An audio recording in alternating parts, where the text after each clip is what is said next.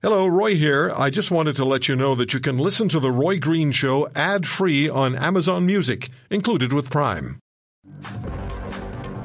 Pierre Poilievre, who, as you of course know, is not only a member of parliament for Ottawa Carleton, but also contesting the leadership of the Conservative Party of Canada, and in fact, as Mr. Poilievre says, the Prime Minister's job.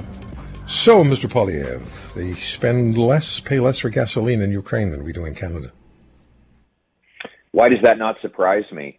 Look, uh, there are many reasons why gas prices are high. Some of them are international, but that doesn't explain the whole story. After all, the United States has much lower gas prices than we do, uh, even though we produce far more uh, energy per capita than they, uh, and uh, we have similar uh, geographic location to them. So why? And the answer is, of course, we have massive taxes, the carbon tax, the gas tax, and second, uh, the prime minister has used his gatekeepers to block energy production in Canada that would increase the supply and our export of energy that would have boosted our dollar and our purchasing power for energy. So that is why we are paying more at the pumps. I've called for the government to suspend the gas tax for the summer and axe the carbon tax altogether, two steps that would make our gas significantly more affordable here in Canada.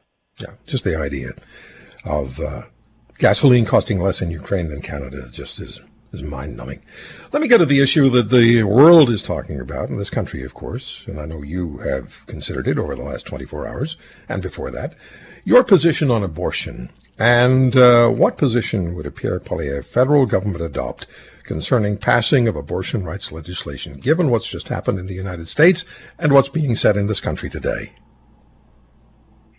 We would not pass legislation restricting abortion under a Poilievre government. Would you pass legislation that would, in fact, enshrine the right to an abortion? It, it already exists. Uh, the right uh, to an abortion exists uh, under the current uh, status quo, and uh, that would continue. That right would continue to exist when I'm prime minister. Not in legislation right now, though, is it?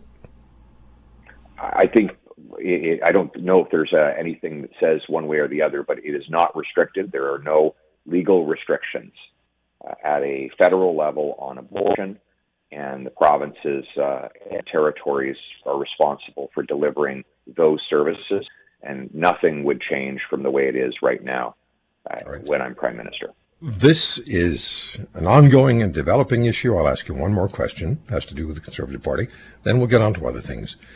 Do you believe the abortion rights issue will significantly factor into the Conservative Party leadership race? There are deep divisions on the issue within the party, among Canadians, but within the party. I believe, and social conservatives have expectations of their leader, and so do party members who are not. Is it a divisive issue within the party? Look, I think it's uh, people have strongly held views on it in all political parties and in all countries. All I can say is that my position is clear Poilievre government will not introduce or pass any abortion law or any law or rule restricting abortion.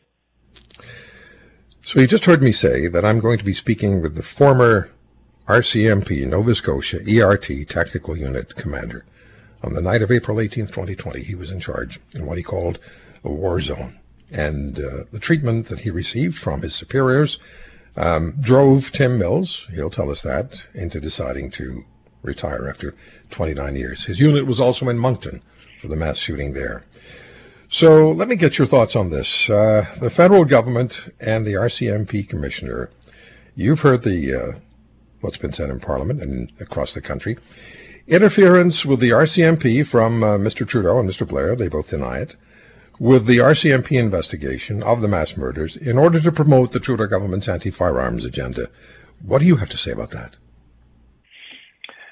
Well, we shouldn't be surprised. Trudeau has a past of interfering with the criminal justice system. Once he did did it to try and protect Liberal-linked SNC-Lavalin from criminal prosecution after it, uh, the company stole hundreds of millions of dollars from uh, some of the poorest people in Africa. Uh, and now uh, we have testimony at the mass shooting hearings uh, from senior RCMP personnel saying that uh, Liberal cabinet ministers pressured the Mounties to uh, interfere with the and even compromise a criminal investigation into those murders in order to try and put out uh, information they thought would be politically advantageous to the liberal uh, political agenda. And I think that is outrageous. Uh, the focus should be on finding out how this shooting occurred, how, to making sure that it never happens again, uh, guaranteeing that the that, that all of the wrongdoing is prosecuted, and of course, uh, consoling and supporting the families of the of those lost. But instead, liberals were uh, licking their chops, looking for a political win, uh, and uh, interfering with a, a, national police force to get one. That is completely unacceptable. Yeah, we're also going to be speaking with Scott McLeod. His brother Sean was one of the 22 people murdered by Wortman, as was his brother's um, uh, partner, Alanna Jenkins.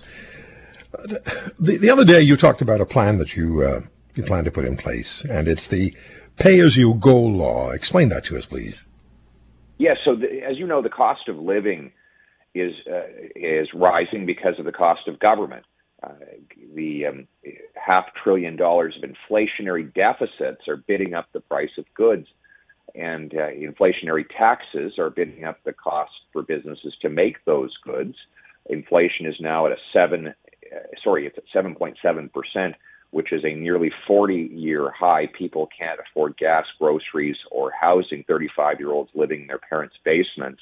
The cost of government driving up the cost of living. So, how do we make government affordable? Well, uh, we have to limit the growth in spending. Trudeau uh, has increased government spending from $8,000 for every man, woman, and child in Canada to $11,000. Uh, that's $3,000 in increase after inflation or 12 grand uh, increase for a family of four. I don't know anybody who feels like they're getting $12,000 more value for their family of four from the federal government than they were when Trudeau took office. And all those costs are being passed on in inflation and higher taxes. Um, and by the way, $200 billion of the new spending in the last two years had nothing to do with COVID, according to Trudeau's own parliamentary budget officer. So the pay as you go law would require that the government find a dollar of savings for every new dollar of announced spending. Uh, so uh, if a government politician jumps out and says, I want a $10 million uh, program, he'd have to go into his budget and find $10 million of savings rather than just passing them on to the public. And that's the same as uh, the Jones family. They, they've got $2,000 for recreation. They can spend it on a $2,000 porch or a $2,000 vacation, but they can't uh, do go above that budget. So they might actually find a way to get a deal on the porch and the vacation and do both of them for, within the budget. But that's how families run their finances. Governments should do the same. This law would put a hard cap and and, and end the um, the uh, insatiable spending appetites of politicians. Force politicians to pinch their pennies because God knows our families have been pinching their pennies for long enough. That sounds interesting. We'll, uh, we're actually next hour going to be speaking a great deal about the economic realities and inflation. 72% of Canadian families are concerned about being able to feed their kids. One more well, question Roger, because we last, agreed on. sorry, on that, if I could, if I could just yeah, point please. one last point on that. In the 1990s, the Americans had a very similar problem: rising inflation and high deficits. So Bill Clinton actually respected the pay-as-you-go law there and he successfully balanced the budget and paid off $400 billion of American debt.